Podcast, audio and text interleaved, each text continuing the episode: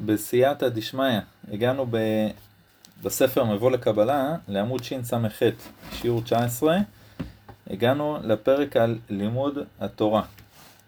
כותב הרב, לימוד התורה הוא אמצעי המקרב האדם לבוראו באופן נפלא. הוא מקשר את הנר הנחי של האדם בשורשם. ויכול האדם על ידי לימוד התורה להגיע למעלות רוחניות גבוהות של זיכוך והשגה. הלימוד התורה הוא אמצעי המקרב את האדם לבורו. יש לזה מקור אש, אש, אש, אש, ממש אש, אה, בדרך השם, לרבי משה חיים לוצטו, לרבנו הרמח"ל, שמדבר על להעריך את התורה, שהתורה היא אמצעי בינינו לבין הקדוש ברוך הוא.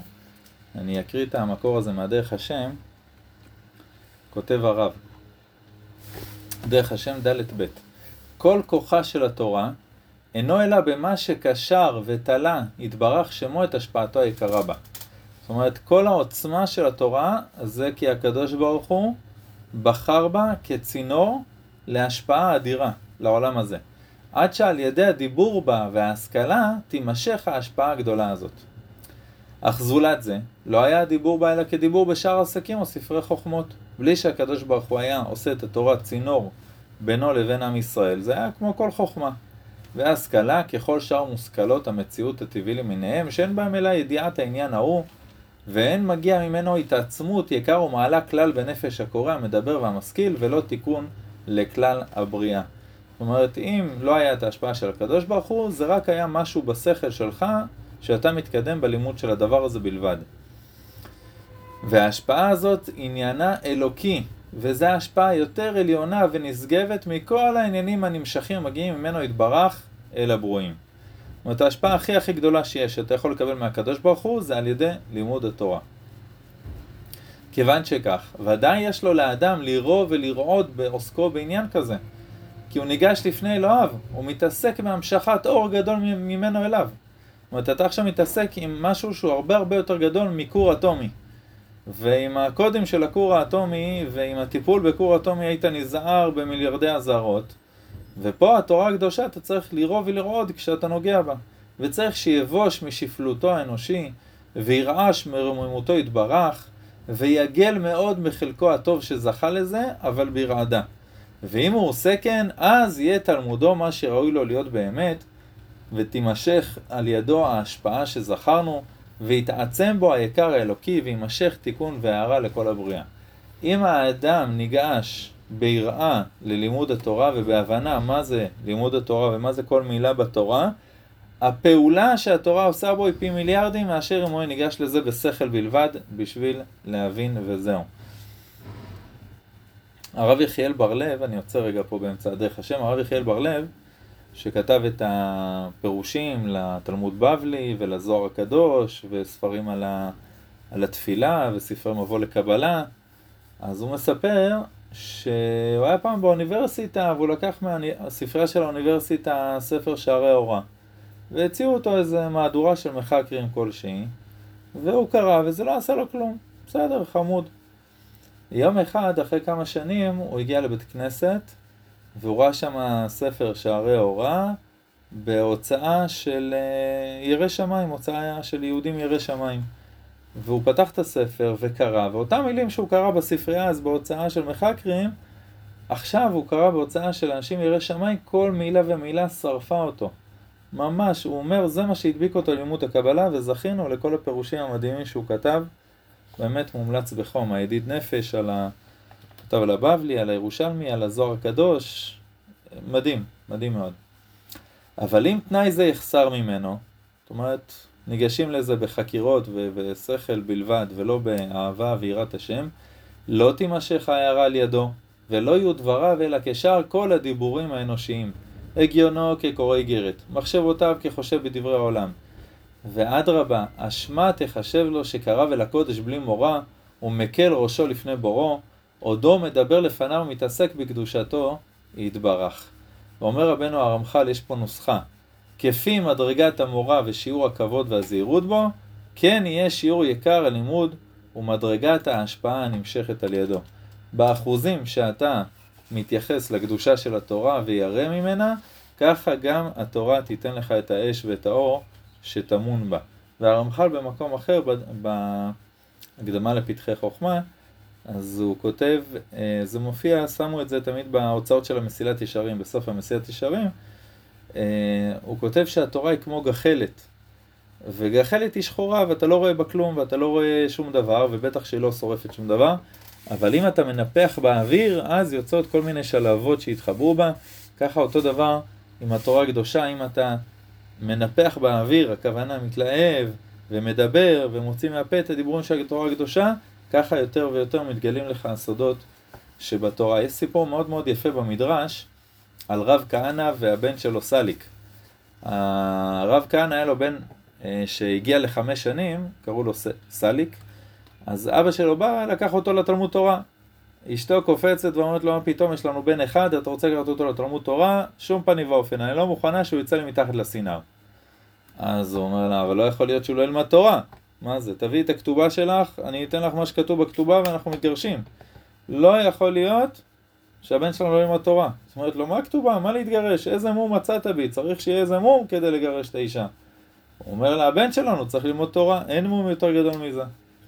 אז אמר לו, תקשיב, בוא נעשה פשרה, בלי בלאגן, תביא מלמד אלינו הביתה, יושב פה עם חוזה במשך כמה שנים, ונדאג לו להכל, לכל התנאים שלו, והוא אה, ילמד את הבן שלנו תורה. סליק ישב במשך 25 שנה. 25 שנה, ואבא שלו שילם למלמד אלף כסף כל חודש. והוא ישב ולמד תורה. עד שהוא הגיע לגיל 30, המלמד בא לרב כהנא ואומר לו, אין לי יותר מה ללמד את הבחור הזה, כל התורה שלי לימדתי אותו. טוב, סליק יוצא לשוק פעם ראשונה, מספר המדרש. הוא מטייל בשוק, וחם לו, והוא רואה מישהו מוכר שם מי ורדים קרים לשתייה, אז הוא אומר לו, תן לי בבקשה שתייה. הוא אומר לו, בסדר גמור, תביא כסף. הוא אומר לו, אני 25 שנה למדתי תורה, כל חודש אלף שקל, שילמו למלמד, לא תיתן לי מעט מים? אומר לו, אם למדת, שיהיה לך בהצלחה. אלף שקל זה המלמד קיבל. אני צריך לקבל כסף על המים האלה, להביא אוכל למשפחה. אין כסף, אין מים, ביי. סליק נפגע עד עמקי כן נשמתו, הוא היה בעולמה של תורה, לא התחבר למציאות בגרוש, לא הבין בכלל מה קורה, לא יכול להיות שלא נותנים לו מים קרים. מה זה שווה כל הלימוד שהוא למד? חזר הביתה, בא לרב כהנא ואומר לו, קח את הבגדים של התלמיד חכם, קח את כל התורה שלימדת אותי, אפילו מים קרים לא נותנים לי מהתורה הזאת. תביא לי מקצוע אחר. אז רב כהנא אומר לו, בסדר. מביא מהעלייה ארגז עם כלי כסף קטן, בסדר? פותח את הכלי כסף, מוציא משם מרגלית מהממת, אדומה, יפה, נדירה.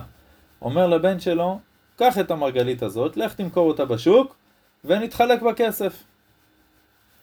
אבל אני מבקש ממך שתעשה השוואה במחירים. תלך קודם כל למוכרים של הזכוכיות והחרוזים, תשאל אותם כמה הם מוכנים לתת לך על זה. אחרי זה תלך למוכרים של המטבעות כסף, תשאל אותם כמה הם נותנים לך על זה. אחרי זה תלך לשוק של המוכרי המרגליות, ותבדוק כמה הם מוכנים לתת לך על המרגלית הזאת, ותבוא ונדבר. הבן חוזר אחרי כמה זמן בהלם. אומר לו, אבא, תקשיב, המוכר זכוכית אמרו לי, תביא 100 שקל, קח 100 שקל, תביא לנו את הזכוכית היפה הזאת. המוכרים של הכסף היו מוכנים לשלם אלף שקל. המוכרים של המרגליות הציעו לי 25 אלף כסף תמורת המרגלית הזאת. אמר לו אבא שלו, אתה מבין? למה המוכר של המים לא ידע להעריך את התורה שלך ולתת לך מים תמורתה? הוא לא מבין בזה. לך לבית מדרש, איפה שמבינים בתורה, אז תראה כמה יכבדו אותך. והוא הלך לבית מדרש, וכמובן שמו אותו בראש, ועשו ממנו תלמיד חכם מאוד מאוד גדול, וכיבדו את כל התורה שהוא למד. התורה, בא הרב כהנא ולימד פה את הבן שלו, התורה היא מוערכת לפי מי שמעריך אותה, ככה השווי שלה. אם הבן אדם בא לתורה בסקרנות ואיזה יופי, ולמדתי חמש יחידות מתמטיקה ופיזיקה, אז בוא ניתן קצת הזדמנות לתורה. התורה תפעל עליו, כותב הרמח"ל במקום אחר בדרך השם. כי התורה יש בה אור, בסוף זה יפעל עליו, אם הוא לא בא להתקנטר ו... אה, אה, ולא ממקום טוב. אבל העוצמה של כמה התורה תפעל עליך, זה לפי הערכה שלך לתורה ולפי היראת השם ואהבת השם שלך, ומאיזה מקום אתה מגיע אל התורה. הגאון בעל ישועות יעקב סיפר שמיד אחרי החתונה שלו הוא היה ברוסלב ואכל מזונות על שולחן חותנו.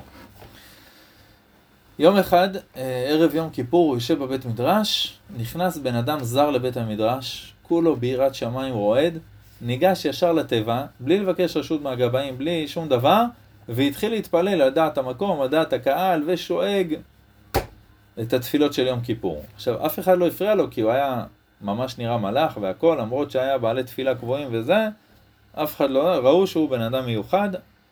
טוב, התפילה הייתה בהתעוררות מאוד מאוד גדולה, ואחרי כל נדרי המשיך לערבית, כל הפיוטים, סוף התפילה, סוף התפילה התחיל להגיד תהילים. אנשים הלכו הביתה לישון, חוזרים, מוצאים אותו ליד העמוד, עדיין אומר תהילים, תהילים, תהילים, תהילים. סיים את התהילים, התחיל שחרית, אחרי זה עלה לתורה, קרא בעצמו בתורה, אחרי זה עשה מוסף, והכל בקול גדול, בשאגות, בקדושה, בקול מאוד מאוד נעים.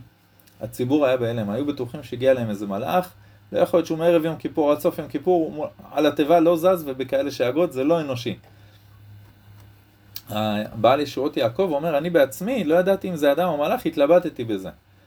טוב, בסוף uh, התפילה, סוף נעילה, תוקע בשופר, ערבית של מוצאי יום כיפור, ובסוף תפילת ערבית, חותנו של הישועות יעקב ניגש אליו ומזמין אותו להבדלה אצלו בבית. הוא מסתכל עליו, הוא רואה אותו עושה הבדלה בהתלהבות, טועה מהיין, ואז נמרח על הכיסא ואומר שהוא רעב, הוא לא, הוא לא מרגיש טוב והוא רעב. אז אומר ישועות יעקב, וואו, איזה טוב, מסתבר שזה בן אדם. ישר הביאו לו מגדנות, פירות, דברים, הוא, הזיז את זה, אמר להם, אני רעב לתורה, כל היום למדתי תורה, תביאו לי גמרא מסכת סוכה. הביאו לו מסכת סוכה, ישב, למד כל הלילה עד הבוקר מסכת סוכה באש, והישועות יעקב מעיד, השחר עלה, האורח הזה עדיין לומד, סיים את המסכת, הלך להתפלל שחרית. והוא אומר שאחר כך נודע לו שזה היה רבי לוי יצחק מברדיצ'ב, בעל הקדושת הלוי, זה רעב לתורה, זה בן אדם שלא למד תורה יום שלם והתגעגע, רעב, משתוקק, ללמוד תורה. מדהים, פשוט מדהים. הרב קרליבך כותב על הפסוק, יוקח נא מעט מים, רחצו רגליכם וישענו תחת העץ, שאברהם אבינו הכניס את השלושה אורחים שלו, אז הם היו נראים עובדי עבודה זרה. עכשיו, הוא לא קמצן אברהם אבינו, שחט שלושה עגלים, נתן לכל אורח לשון של בקר, וזה עולה הרבה כסף. אבל כשמגיעים למים, הוא אומר להם, יוקח נא מעט מים. מה קרה? מה, מה קרה במים אתה חוסך? אברהם אבינו חפר בארות, נתן לכל העולם מים במדבר. מוזר, מאוד מוזר הקמצנות הזאת. אומר הרב קרליבך, השאלה הכי עמוקה בעולם זה מה יותר חזק, העולם והתאוות שלו, או שהתורה והיהדות הם יותר חזקים. אברהם אבינו אומר לקדוש ברוך הוא, נכון, סדום היא עיר גדולה, חזקה, עיר הכי מושחתת בעולם. תן לי חמישים אדמו"רים, תן לי חמישים יהודים שעובדים את השם באש, אני אהפוך את סדום לכולם עובדי השם. כי אני יודע שהתורה ועבודת השם יותר חזקים מסדום. נוח, לעומת זאת, אמר, האנשים האלה מושחתים, הם שקועים בעולם, אין לי סיכוי להציל אותם, אני אכנס לתיבה וביי. אומר הרב קרליבך, כתוב אין מים אלא תורה. אברהם אבינו אומר לעובדי אלילים האלה, אתם יכולים להיות עובדי אלילים כמה שאתם רוצים. אבל יוקח נא מעט מים, מעט מים, טיפה של תורה, אני יכול להפוך את הקרביים שלכם אלף פעמים. ואפילו מילה אחת של תורה, אני יכול לרחוץ את כל האבק שיש לכם, כל הגילולי אבק שיש לכם ברגליכם, עם מילה אחת של תורה. טיפה אחת של מים ואני חזק. זה כל כך, אברהם אבינו כל כך העריך את התורה אה, ברמות כאלה, שזה מאוד מאוד מאוד יפה. לתורה יש כוח מאוד מאוד מאוד חזק. כתוב, ואת משה את ידו על הים, וישוב הים לפנות בוקר לאיתנו. אחד האורחיים הקדוש הכי הכי יפים שיש בעולם, כותב, מה זה ישוב הים לפנות בוקר לאיתנו. אז הוא מביא את חז"ל שאומרים בשמות רבה לתנאו הראשון. מה זה לתנאו הראשון? שהקדוש ברוך הוא כאילו עשה תנאי עם הים כשאני אברא את העולם ועם ישראל יגיעו לים, אז אני מתנה בפניך שתפתח את הים. אז שואל האורחיים הקדוש זה מאוד מוזר. הרי הים, כשמשה מגיע לים ורוצה לבקוע אותו, הים אומר לו, אני לא נקרא מפניך. אני נבראתי ביום השלישי ואתה נבראת ביום השישי. אתה צעיר, למה שאני, ברא, למה שאני פתח לפניך? עד שנטע השם ימינו לימין משה, דכתיב מוליך לימין משה. ואז הים נבקע. שואל חיים הקדוש, שאלה שנייה, רואני כי ליחידי סגולה היה נקרא בעל כורחו. רבי פנחס בן יאיר היה חותן של רבי שמעון בר יוחאי, והגיע הגמרא בחו"ל מספרת שפעם אחת הוא הלך לאסוף כספים לפדיון שבויים, והוא מגיע לנהר, ולא היה גשר, והוא היה חייב לעבור, ורבי פנחס אומר לנהר, נהר חלוק לי ממך ואעבור בך. שהרי אני צריך לעבור דרכך לקיים מצוות פדיון שבויים. עכשיו הנהר אומר לו, אתה עושה את רצון קונך לפדות שבויים. אני גם עושה רצון קוני, כי הקדוש ברוך הוא רוצה שאני אזרום כאן. אתה ספק תעשה, ספק לא תעשה, זאת אומרת אולי תצליח, אולי תצליח. אני ודאי עושה, אני זורם כאן, ברור שזה מה שהשם רוצה שאני אעשה. למה שאני אבקע מפניך? אז רבי פנחס לא מתחיל להתפלפל עם הנהר, הוא אומר לו, אם אינך חולק ממך, גוזרני עליך שלא יעברו בך מים לעולם. אני מייבש אותך במקום. מיד הנהר נבקע, ורבי פנחס בן יאיר עובר. אז שואל הרב חיים הקדוש, מה? אתה מתלהב מקריאת ים סוף? רבי פנחס בן יאיר חולק את הנהר בלי בעיה. מה אתה כל כך מתלהב מקריאת ים סוף? אומר הרב חיים הקדוש, תירוץ מדהים, מדהים, מדהים. אכן תנאי זה הוא בכלל התנאים שהתנה השם על כל מעשה בראשית. התנאי זה לא שהים ייפתח. התנאי זה תנאי שהקדוש ברוך הוא התנה עם כל מה שנברא בעולם, להיות כפופים לתורה ועמליה ולעשות כל אשר גזרו עליהם. וממשלתם עליהם כממשלת הבורא ברוך הוא. זאת אומרת, התנאי הוא שכל דבר ודבר בעולם כפוף לתורה ולומדיה. והנה ביציאת ישראל ממצרים עדיין לא קיבלו את התורה. אז הים לא מסכים להיחלק, אומר לו אתה בשישי, אני ביום השלישי. עכשיו התורה קדמה לעולם, אבל אין לך את התורה חמוד. עוד לא קיבלת את התורה, אני לא חייב לעשות מה שאתה רוצה. לזה נתחכם השם והוליך ימינו לימין משה. הקדוש ברוך הוא שם את התורה בימין משה, הראה לים שהוא בן תורה, ואז מיד הים נבקע בגלל תנאו הראשון, שזה התנאי שהקדוש ברוך הוא התנה עם כל אה, הבריאה להתכופף בפני התורה הקדושה. ומסיים אור החיים הקדוש במשפט עוצמתי. לזה כל צדיק וצדיק, שיעמוד אחר קבלת התורה, ויביא בידו שטר חוב לקופו לחלק לפניו, זאת אומרת הוא מגיע עם תורה איתו ביחד, הוא יכול לעשות מה שהוא רוצה. לכן אנחנו לא מתרגשים מרבי פנחס בן יאיר, כי הוא היה אחרי מתן תורה. אבל ההתרגשות שלנו מקריאת ים סוף זה כי הם עדיין לא קיבלו את התורה. וזה אחד הפירושים המדהימים על הכוח של התורה. לפי הפירוש הזה גם מבינים את הסיפור על האור החיים הקדוש, סיפור באהבת חיים, שבאמצע קבלת שבת האור החיים הקדוש רואה יהודי בוכה בבית הכנסת. סוף התפילה הוא בא אליו ואומר לו שבת, לא בוכים בשבת, מה קרה? הוא אומר לו אספתי סכום מאוד גדול, סכום של כסף מאוד גדול למשפחה שלי, ירדתי מהספינה, נפל לי ארנק עם כל הכסף לים. אני לא יכול לחזור למשפחה בידיים ריקות אחרי כל הזמן הזה. אומר לו החיים הקדוש, אל תדאג, יום ראשון בבוקר מטפלים בזה, תשמח, שבת היום, תשמח. יום ראשון בבוקר הוא הולך איתו לים, שואל אותו איפה נפל לך ארנק, מראה לו את המקום. האור החיים הקדוש נעמד מול הים וקורא לים, גוזר על הים לפלוט החוצה לחוף את כל מה שנפל בו באזור הזה. ופתאום מתחילים גלים חזקים, ומתחילים להיפלט לחוף מלא חפצים ותיבות ודברים.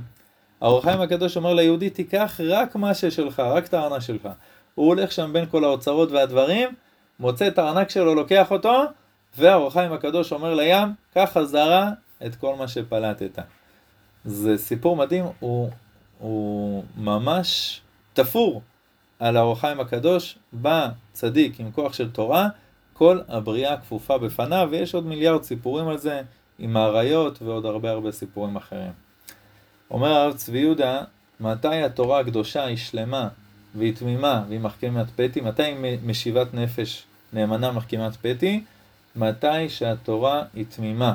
מה הכוונה תמימה? כשתורת השם היא שלמה, היא מקיפה את כל סדרי החיים, עם הכללים והדקדוקים והפשט והרמז והדרש והסוד, אז התורה היא משיבת נפש. אם בן אדם לוקח כיוון צר אחד בתורה וחי רק דרכו, זה דבר שהוא לא פשוט, כי לפעמים הוא צריך מקום אחר. חז"ל אומרים, דברי תורה עניים במקום אחד ועשירים במקום אחר.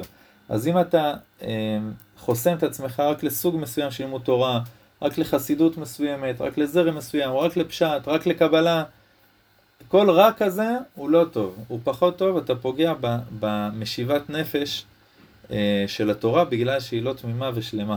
הרבה פעמים התורה שמתאימה ליהודי אחד, היא לא מתאימה ליהודי אחר והוא צריך לשמוע משהו אחר. לפעמים אותו יהודי עצמו בזמן מסוים צריך לשמוע דברי תורה מסוג אחד, ובזמן אחר אותו יהודי עצמו צריך לשמוע משהו אחר. לפעמים הפסק הלכה הוא שונה, בגלל שהיהודי הוא שונה או בגלל שהזמן הוא שונה, זה לא אותו פסק הלכה. לכן חשוב מאוד לעשות, לקיים את הסלח הרב, שמכיר אותך ושיודע לתת לך את התורה המתאימה בשבילך, לנשמה שלך, למקום שלך, לכלים שלך ולזמן ולמקרה המתאימים לאיפה שאתה נמצא.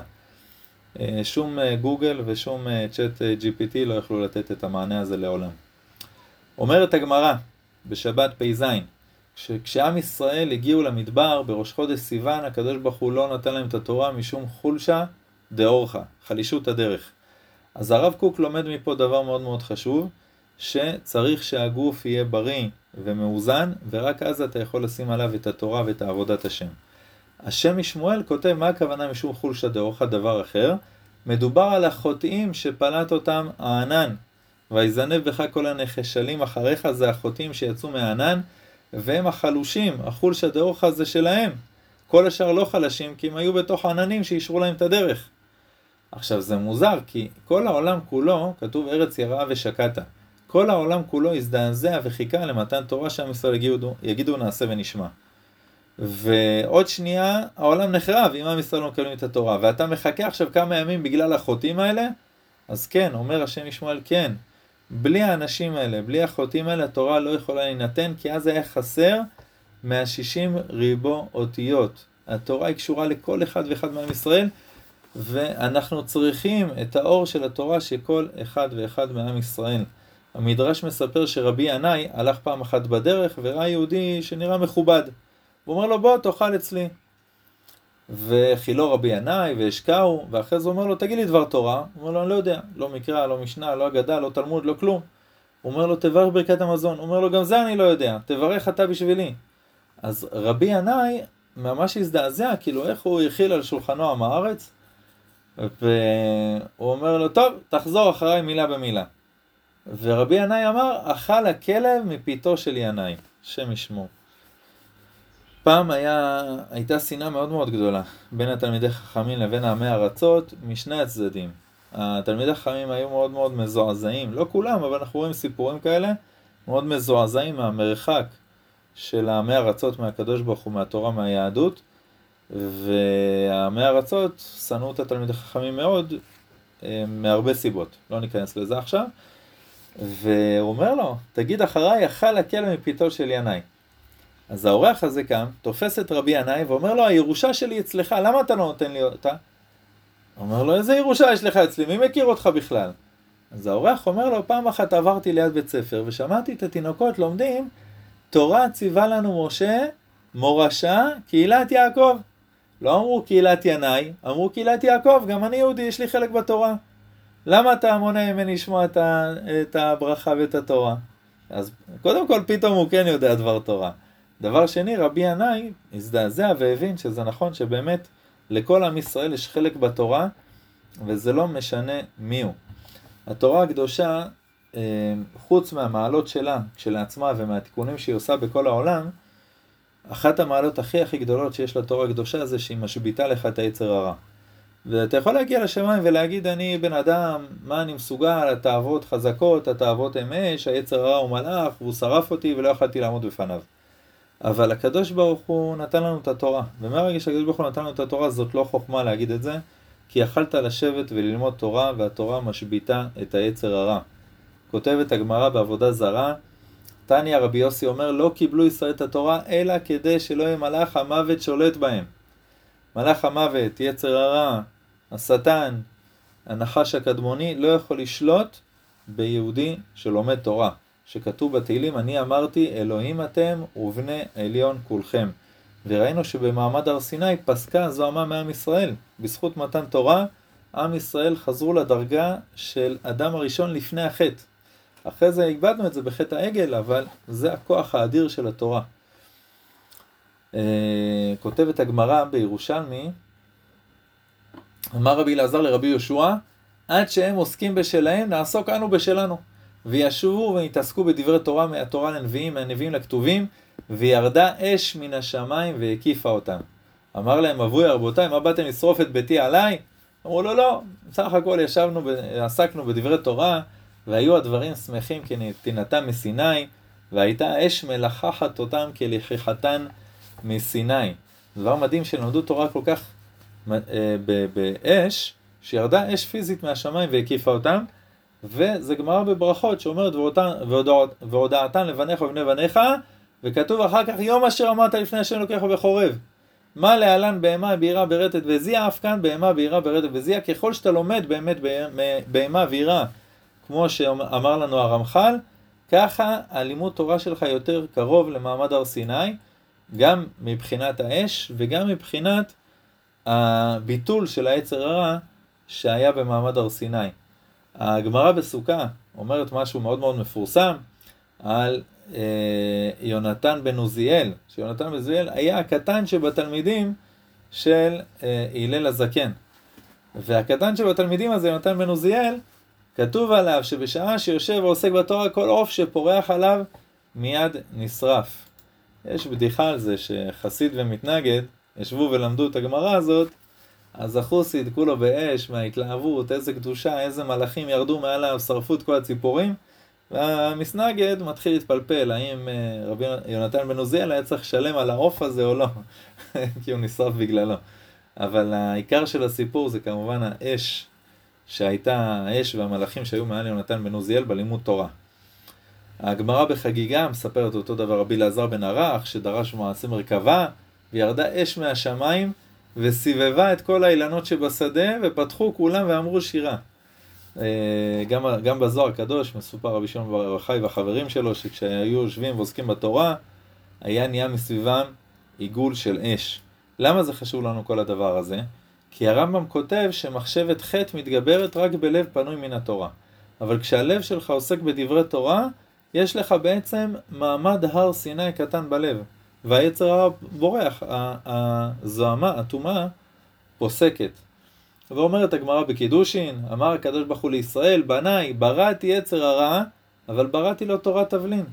ואם אתם עוסקים בתורה, אין אתם נמסרים בידו, ולא רק זה, אתם גם תמשלו בו. ורבי ישמעאל אומר לנו, אם פגע בך מנוול זה, מושכהו לבית המדרש. מאוד מאוד חשוב, זה טיפ מאוד חשוב במלחמה נגד היצר הרע, אה, לקחת את הכוח של התורה. רבי נחמן כותב בליקוטי עצות, נסיים בזה את הקטע של העוצמה של לימוד תורה ונעבור ללימוד אה, הקבלה והתורה על פי הקבלה.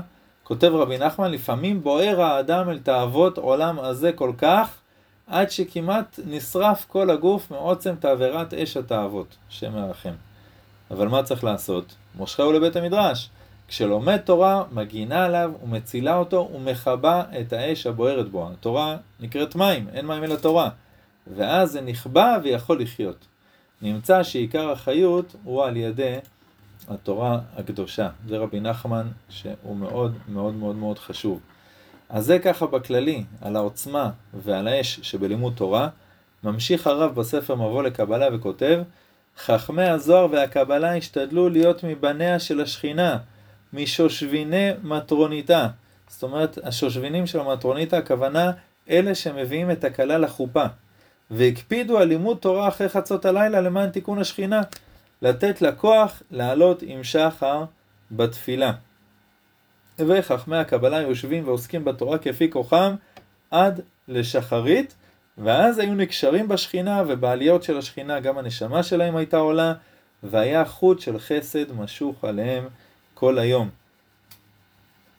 כותב רבי חיים ויטל בשאר הכוונות, מיד אחרי תיקון חצות יקום ויעסוק בתורה עד אור הבוקר. וזה סוד דוד המלך עליו השלום, שהיה עוסק בתורה, שירות ותשבחות, כל חצות לילה לתת סיוע לשכינה. ובחצות, בחלק השני של הלילה, רחל הולכת ונתקנת בכוח ועסק התורה של בני אדם התחתונים. רחל זה הקומה התחתונה של השכינה שמחולקת ללאה, החלק העליון, ורחל החלק התחתון. ובעת עלות השחר נמצאת רחל מתוקנת כדי שתוכל לעלות בתפילת שחרית בעולם האצילות, ואז תוכל להתייחד עם בעלה. זאת אומרת, אתה מביא, אתה שושבין, שמביא את הכלה אל בעלה, את השכינה אל הקדוש ברוך הוא. לכן השבח העצום שסיפרו בזוהר הקדוש, בשבח מי שעוסק בתורה אחר חצות הלילה. עכשיו, מי שלא יכול, כותב פה, מי שלא יכול להיות ער כל החצי השני של הלילה, יקום בחצות, יבכה על החורבן כמו חצי שעה כנזכר, יעסוק אחרי זה בתורה, אחרי זה יחזור לישון ויקום חצי שעה קודם עלות השחר, יעסוק בתורה ואז תפילת שחרית, וימצאו נאור ומתקשר עמה בסוד בני חלד המטרוניתא, ויעלה איתה בעת עלותה בתפילת השחר. אני יודע שזה דבר מאוד מאוד מטורף, אבל אנחנו עוסקים פה במבוא לקבלה, ומאוד מאוד חשוב להכיר את העולם של המקובלים, שזה פחות המקום של קבלת קהל וקמעות וחרטא, יותר המקום של להקים שכינתה מעפרה, שכל המעשים שלהם, כמו שכותב הרמח"ל, זה סיוע לשכינה. אה, והזוהר הקדוש כותב, לא מצא היונה מנוח לכף רגלה, השכינה לא מצא צדיק שיכולה להניח עליו את רגליה, הכוונה לנוח עליו פה בעולם הזה. אז זה דבר גדול, מי שיכול לעשות קצת מזה, טיפה מזה, בערך מזה, כל דבר שאפשר לעשות, גם באחוזים קטנים, אז זכית לעשות, להשתתף קצת בתיקון השכינה. אולי אתה לא השושבין הראשי, זה גדולי המקובלים, אבל עזרת לחופה, עזרת לשכינה בחתונה שלה, וזה דבר שהוא גדול מאוד, בטח בימינו שאין לה בית מקדש ואין לה את כל העבודה שעם ישראל צריך לעשות לה בגלל אה, שיצאנו לגלות וחזרנו ברוך השם, אבל עדיין לא הגענו לייעוד שלנו, בטח ובטח שהשכינה צריכה את הסיוע הזה. אומר הרב, חכמי הקבלה הקפידו לעסוק בכל חלקי פרדס התורה, דבר יום ביומו. מקרא, משנה, תלמוד, אגדה וחוכמת הקבלה, זאת אומרת פשט, רמז, דרש וסוד. ואמרו על זה ככה בצורה של דרש, שמי שלומד אה, רק פשט, רמז ודרש, בלי חוכמת הקבלה, אז זה פרד. אה, אבל מי שלומד רק קבלה, אז זה סוס, סוד ורק סוד. אז לא צריך להיות לא סוס ולא פרד, צריך ללמוד פרדס. מעניין שפרדס בצורה אחרת זה ספרד. אה, באמת הספרדים אה, תמיד השתדלו שהלימוד יהיה מהפשט, מהרמז, מהדרש ומהסוד, ומי שמקפיד על חוק לישראל אה, זוכה לדבר הגדול הזה. זה לא סתם, כי כל אחד ואחד מסוגי הלימוד הם כנגד עולמות, אצילות בריאה יצירה עשייה, ומי שזוכה כל יום ללמוד תורה שקשורה לכל עולם, זוכה לתקן את הנשמה שלו בכל הרבדים שלה, בכל העולמות שלה, בכל יום ויומו, ברוך השם. והיו מפרשים את התורה בדרכים ואופנים שונים כפי מה שקיבלה נשמתם בסיני. כי כל מי שזוכה לכוון אל האמת בביאור התורה, הוא מגלה אחד משישים ריבו דרכים שניתנו בסיני. כותב רבי חיים ויטל בשאר הגיגולים בשם האריזל, כללות כל נשמות ישראל הם שישים ריבו. שש מאות אלף. והתורה היא שורש נשמות ישראל, ממנה חוצו ובה נשרשו, השורש של נשמות ישראל הוא בתורה. לכן יש בתורה שישים ריבו פירושים, וכולם כפי הפשט. ושישים ריבו ברמז, ושישים ריבו בדרש, ושישים ריבו על פי הקבלה, בסוד. יוצא שכל נשמה ונשמה יש לה פירוש משלה, בפשט, ברמז, בדרש ובסוד. עכשיו כותב רבי חיים ויטל בשער רוח הקודש, שהאריזל, היה משיג כל אחד מהיהודים מה השורש שלו בתורה. ולכל אחד ואחד מהיהודים שהיה מלמד אותו, הוא היה מלמד אותו את הפירוש של התורה שקשור לנשמה שלו. לפעמים את הפירוש של פסוק הזה, לפעמים פירוש של פסוק אחר, כל אחד לפי השעה הזאת, לפי הזמן, ולפי הנשמה שלו. וככה הנשמה שלו, שהבן אדם הזה הייתה מזדככת, אה, בגלל שהיא הייתה מתחברת לשורש שלה.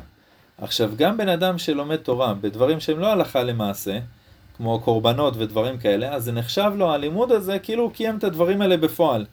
וככה הוא יכול להשלים את כל התרי"ג חלקים של הנשמה שלו שקשורות לכל התרי"ג מצוות. כל חלק שקשור אה, בתורה לחלק של הנשמה.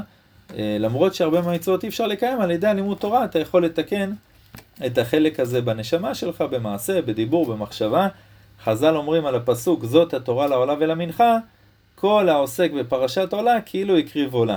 אז ככה אתה יכול לקיים מצוות שבפועל, במעשה, הן לא מגיעות אליך, אתה יכול על ידי הלימוד לתקן את הנשמה שלך שקשורה למצוות האלה.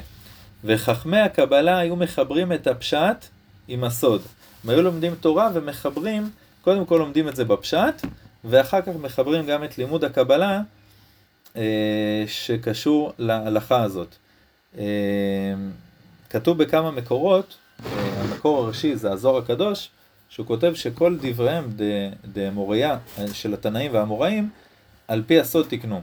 זאת אומרת, כל, גם הש"ס, בבלי וירושלמי, כל מחלוקת בפשט יש מאחוריה מחלוקת בקבלה.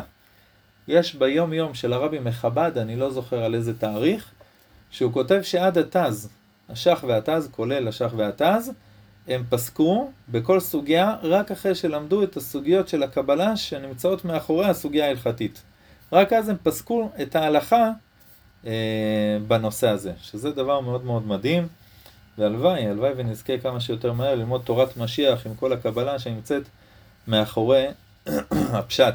ומספר רבי חיים ויטל על האריזל, שהוא היה מהיר וקל העיון בתכלית. והוא היה מעיין בכל הלכה שישה דרכים של פלפול כנגד ששת ימי החול, ואחר כך היה מעיין את הדרך השביעית על דרך הסוד כנגד יום השבת שאין לו קליפות. כי אריזל כותב, רבי חיים ויטל כותב בשם אריזל, שהפלפולים בהלכה והקושיות והתירוצים זה כדי לשבר את הקליפות. יש לרב קוק איגרת מדהימה, שהוא כותב על לומדי הקבלה. באיגרת אה, ע"ו, באגרות הראייה, כותב הרב קוק אה, דברים ככה, הוא, הוא צועק את זה, ואנחנו לא נקרא את הכל, אבל ממש כמה מילים. אה, יחידי הסגולה ניגשים אל השם לעורר לבבות יקרים לעזרת השם בגיבורים. חובה עליהם לקרוא בגרון אשר דיברו חכמי האמת, כי כל חכם ותמין לבב, אשר ימצא בנפשו הכנה ותשוקה לאור חוכמת האמת, יהיה משתדל לקבוע בה עיקר עסק תלמודו. תלמודו. ועיתים ושעות תקבע למקרא המשנה ותלמוד פוסקים הלכות ואגדות, ואז יעלה ויצליח וכולי וכולי. כותב פה הרב, אמנם הצעירים לימים, או מי שלא צעיר לימים, אבל שימצאו בעצמם כבדות ומיעוט חשק למאור הפנימי, עליהם החובה מוטלת לפחות שלא לגרוע חוק דבר היום ביומו, לשיעורים שעה ושתיים בכל יום לחוכמת האמת. זאת אומרת, הוא אומר, מי שבריא לזה ובקיא בזה וטוב לו בזה, צריך כל, כמעט כל היום לעסוק בזה.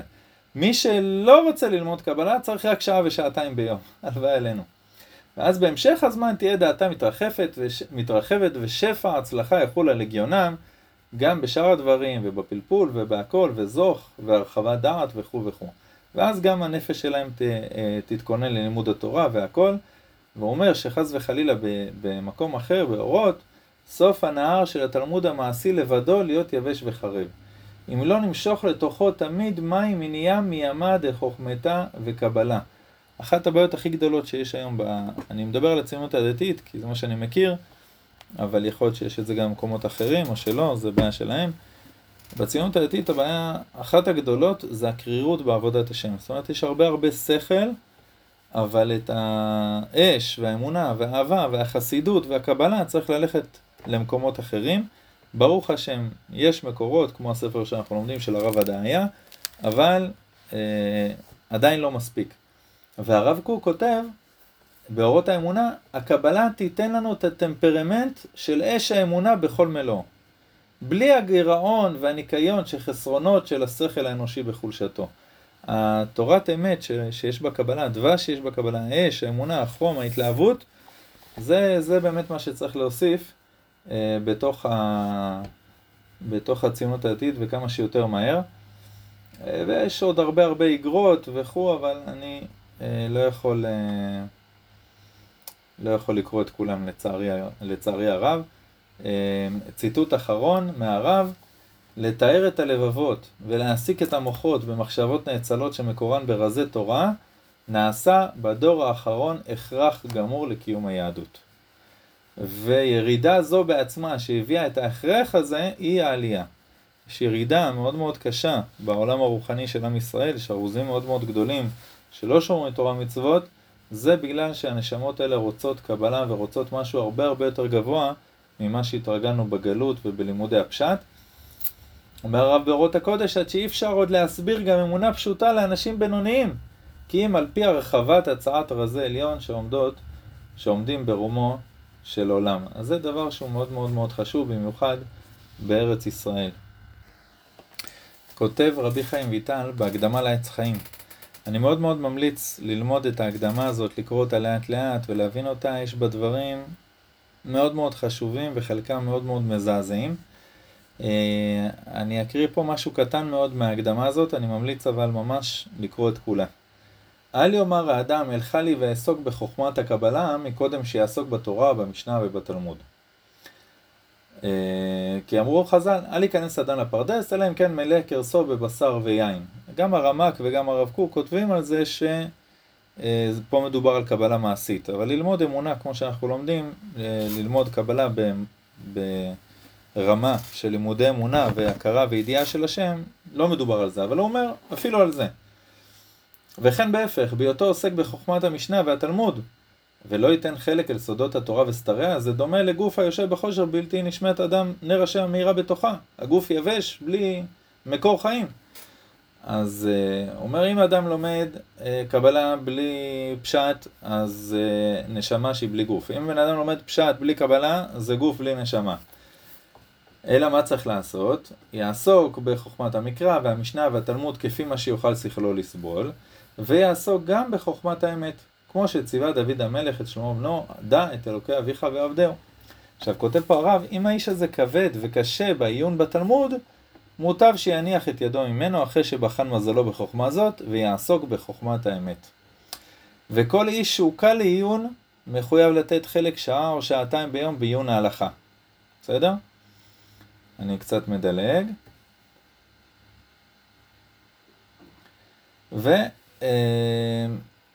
אה, אבל רק שעה ושעתיים ביום. זאת אומרת, מישהו קל היום, מישהו קשה היום, הוא אומר יניח את ידו לגמרי ויעסוק רק בחוכמת האמת. עכשיו, יש לנו גדולי עולם שהתעסקו בשני הדברים, גם בפשט, גם ברמז, גם בדרש וגם בסוד, וכתבו חיבורים בשני הדברים. וברוך השם כאילו הצליחו בשניהם, אבל לא כל אחד יכול להיות כזה. גם אב בית הדין וגם ראש ישיבת המקובלים, גם הרב הראשי וגם אחד מגדולי המקובלים בדור. זה דבר שהוא מאוד מאוד קשה וכמעט בלתי אפשרי לרוב אה, אנשים בדור שלנו. אז כל יום אתה לומד פשט, רמז, דרש וסוד, וככה, ככה אתה יכול לתקן את הדברים שאתה צריך לתקן בעולמות האלה, בכל עולם ועולם. על פי הנשמה שלך. עכשיו האריזל, אני קורא את זה מעמוד ת"ח בספר, דילגתי קצת, האריזל כותב איך אדם יכול לזכות שיגלו לו את הפירוש המיוחד שלו בתורה. וזה דבר מדהים. הוא אומר שזה יכול להיות בשלוש נקודות של זמן בחיים של בן אדם, או בזמן השינה, או בגן עדן לאחר הפטירה, או לעתיד לבוא אחרי תחיית המתים. אז נשאיר את השתיים האחרונים בעיתם ובזמנם, אבל גם בזמן השינה, וזה דבר מדהים. כותב האריזל, אה, בשאר הגלגולים, לעתיד לבוא כל אחד ואחד מישראל ישיג לדעת כל התורה כפי הפירוש המכוון לשורש נשמתו. שעל ידי הפירוש ההוא נברא ונתהווה. זאת אומרת, שורש נשמתך זה לא רק דבר, וואי, איזה יופי, זה דברי תורה שאני אוהב. משם המקור של החיים שלך, משם אתה מקבל חיות, משם נוצרת.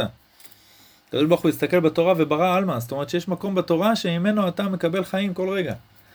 וכן בגן עדן אחר פטירת האדם יכול להשיג את זה, וכן בכל לילה כאשר האדם ישן, הוא מפקיד נשמתו ויוצאת ועולה למעלה, מי שזוכה מלמדים לו שם אותו הפירוש שבו תלוי שורש נשמתו.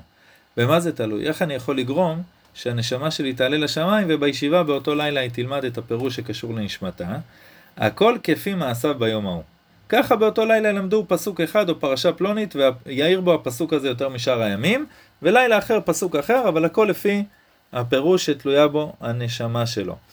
והוא אומר שבכל ערב וערב האריזל היה מסתכל על התלמידים, רואה במצח שלהם איזה פסוק יותר מאיר מצד ההערה של הנשמה שלהם, לפני שהבן אדם הזה ישן היה אומר לו לכוון לפירוש ולפסוק הזה ולקרוא בפה שלו את הפסוק הזה, כדי שהנשמה שלו תזדכך ותעלה למעלה ותוכל אה, לזכות לדברים האלה של... אה, של הדברים האלה.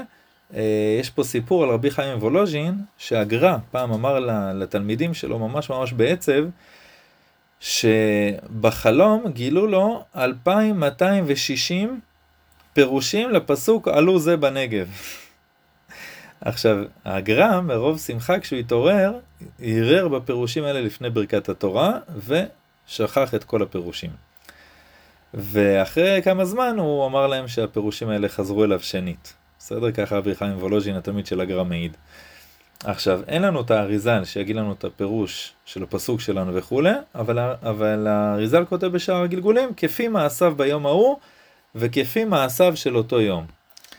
אחת השאלות הגדולות אה, שיש בעולם היהדות, בעולם הפסיקת הלכה, זה איך לסנכרן את הפסיקת הלכה אה, בין הפשט לבין הקבלה. אה, בהרבה מחלוקות רואים חלוקה בין ספרדים לאשכנזים. מקומות שמה שכותב הזוהר הקדוש שייך לבית הכנסת מעוטר בטלית ותפילין, הנחת תפילין בחול המועד, אפשר לראות את זה גם בעולה לתורה, כל מיני מחלוקות על העולה לתורה וכולי. אה, ואתה רואה, ובאמת יש מאמרים מאוד מאוד גדולים על זה, יש מאמר ארוך של הרב מרדכי אליהו על אה, הפסיקה של הפשט מול הקבלה. בהרבה מהמחלוקות רואים הבדל בין הספרדים לאשכנזים, שהספרדים נוטים יותר ללכת על פי דברי הזוהר הקדוש והאריזל, רואים את זה הרבה בכף החיים אה, סופר, והאשכנזים פחות אלא יותר על פי הפשט. גם, יש גם מחלוקות בין הארי לבין השולחן ערוך. זאת אומרת שהאריזל כותב משהו והשולחן ערוך כותב משהו אחר. כותב החידה בברכי יוסף, נכון שבני ספרד קיבלו עליהם הוראות מרן השולחן ערוך בכל דבר. אבל אנחנו נמשכים אחר פסקי הארי הקדוש. הוא כותב את זה שם על ברכת הנותן לאף כוח, והחידה כותב כלל, שכלל הוא בידינו. שאם היה רואה מרן השולחן ערוך את דברי האריזל, אז הוא היה מסכים עם הדבר הזה, ויש גם הרבה פוסקים של אה, גדולי ספרד, בטח הבן איש חי וכף החיים, שפוסקים ככה.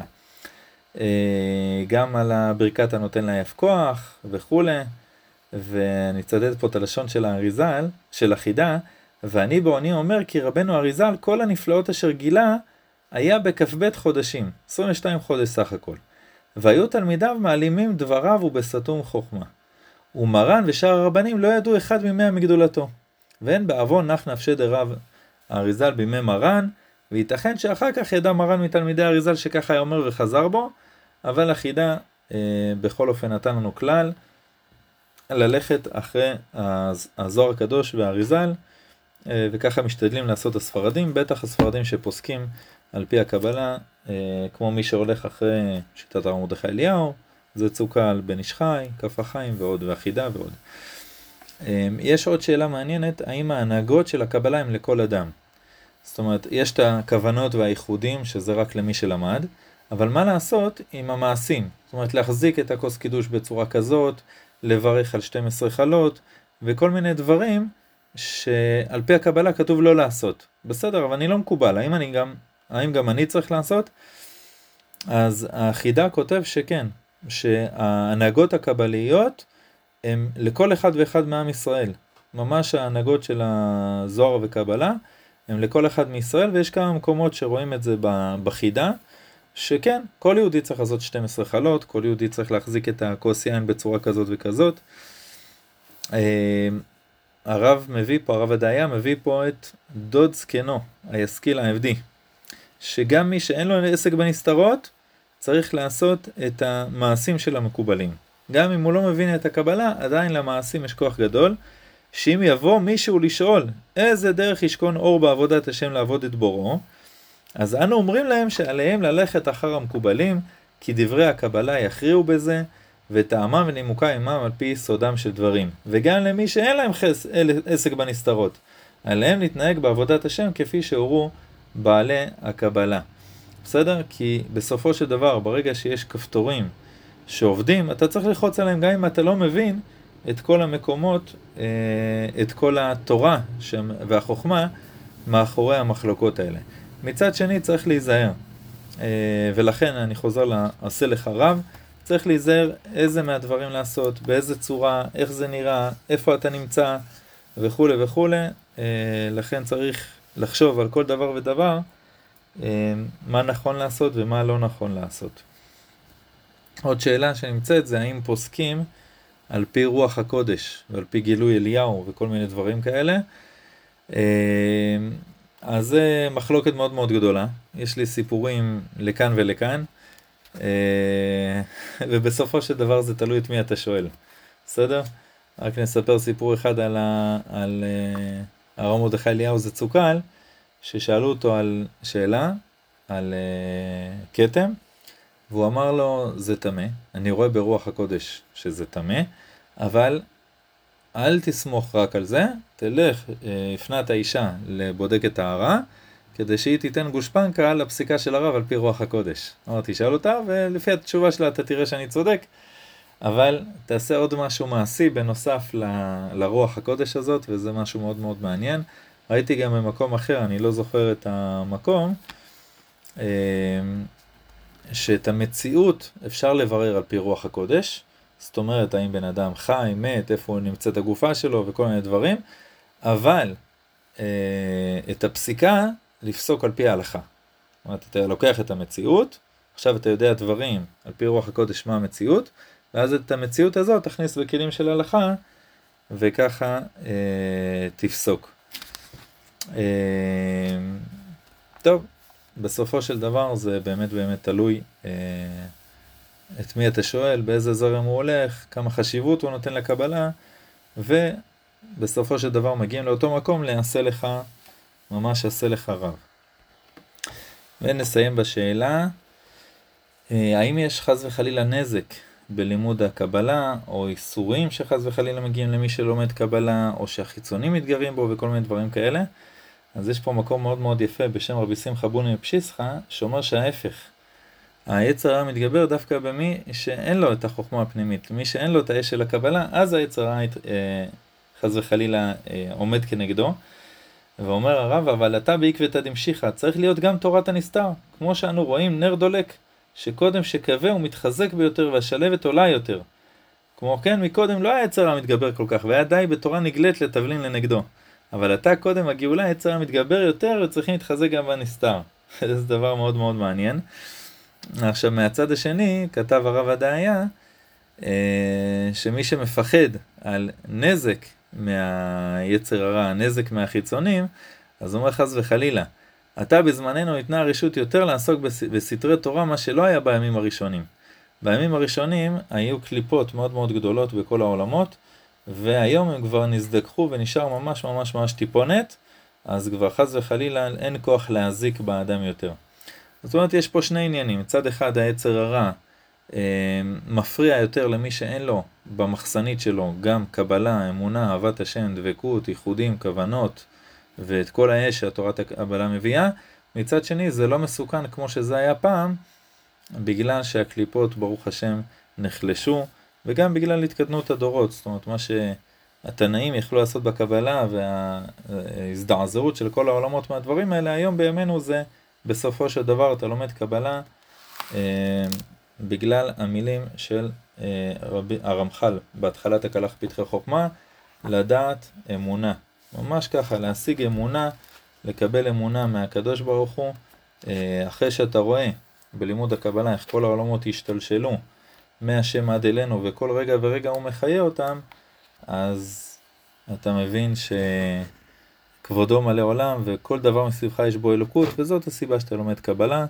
אז כמובן שהדברים האלה לא רק שהם מצווים עלינו וידעת את השם אלוקיך, כמובן שאין בהם חס וחלילה סכנה או איסורים או דברים כאלה. והשם יעזרנו על דבר כבוד שמו.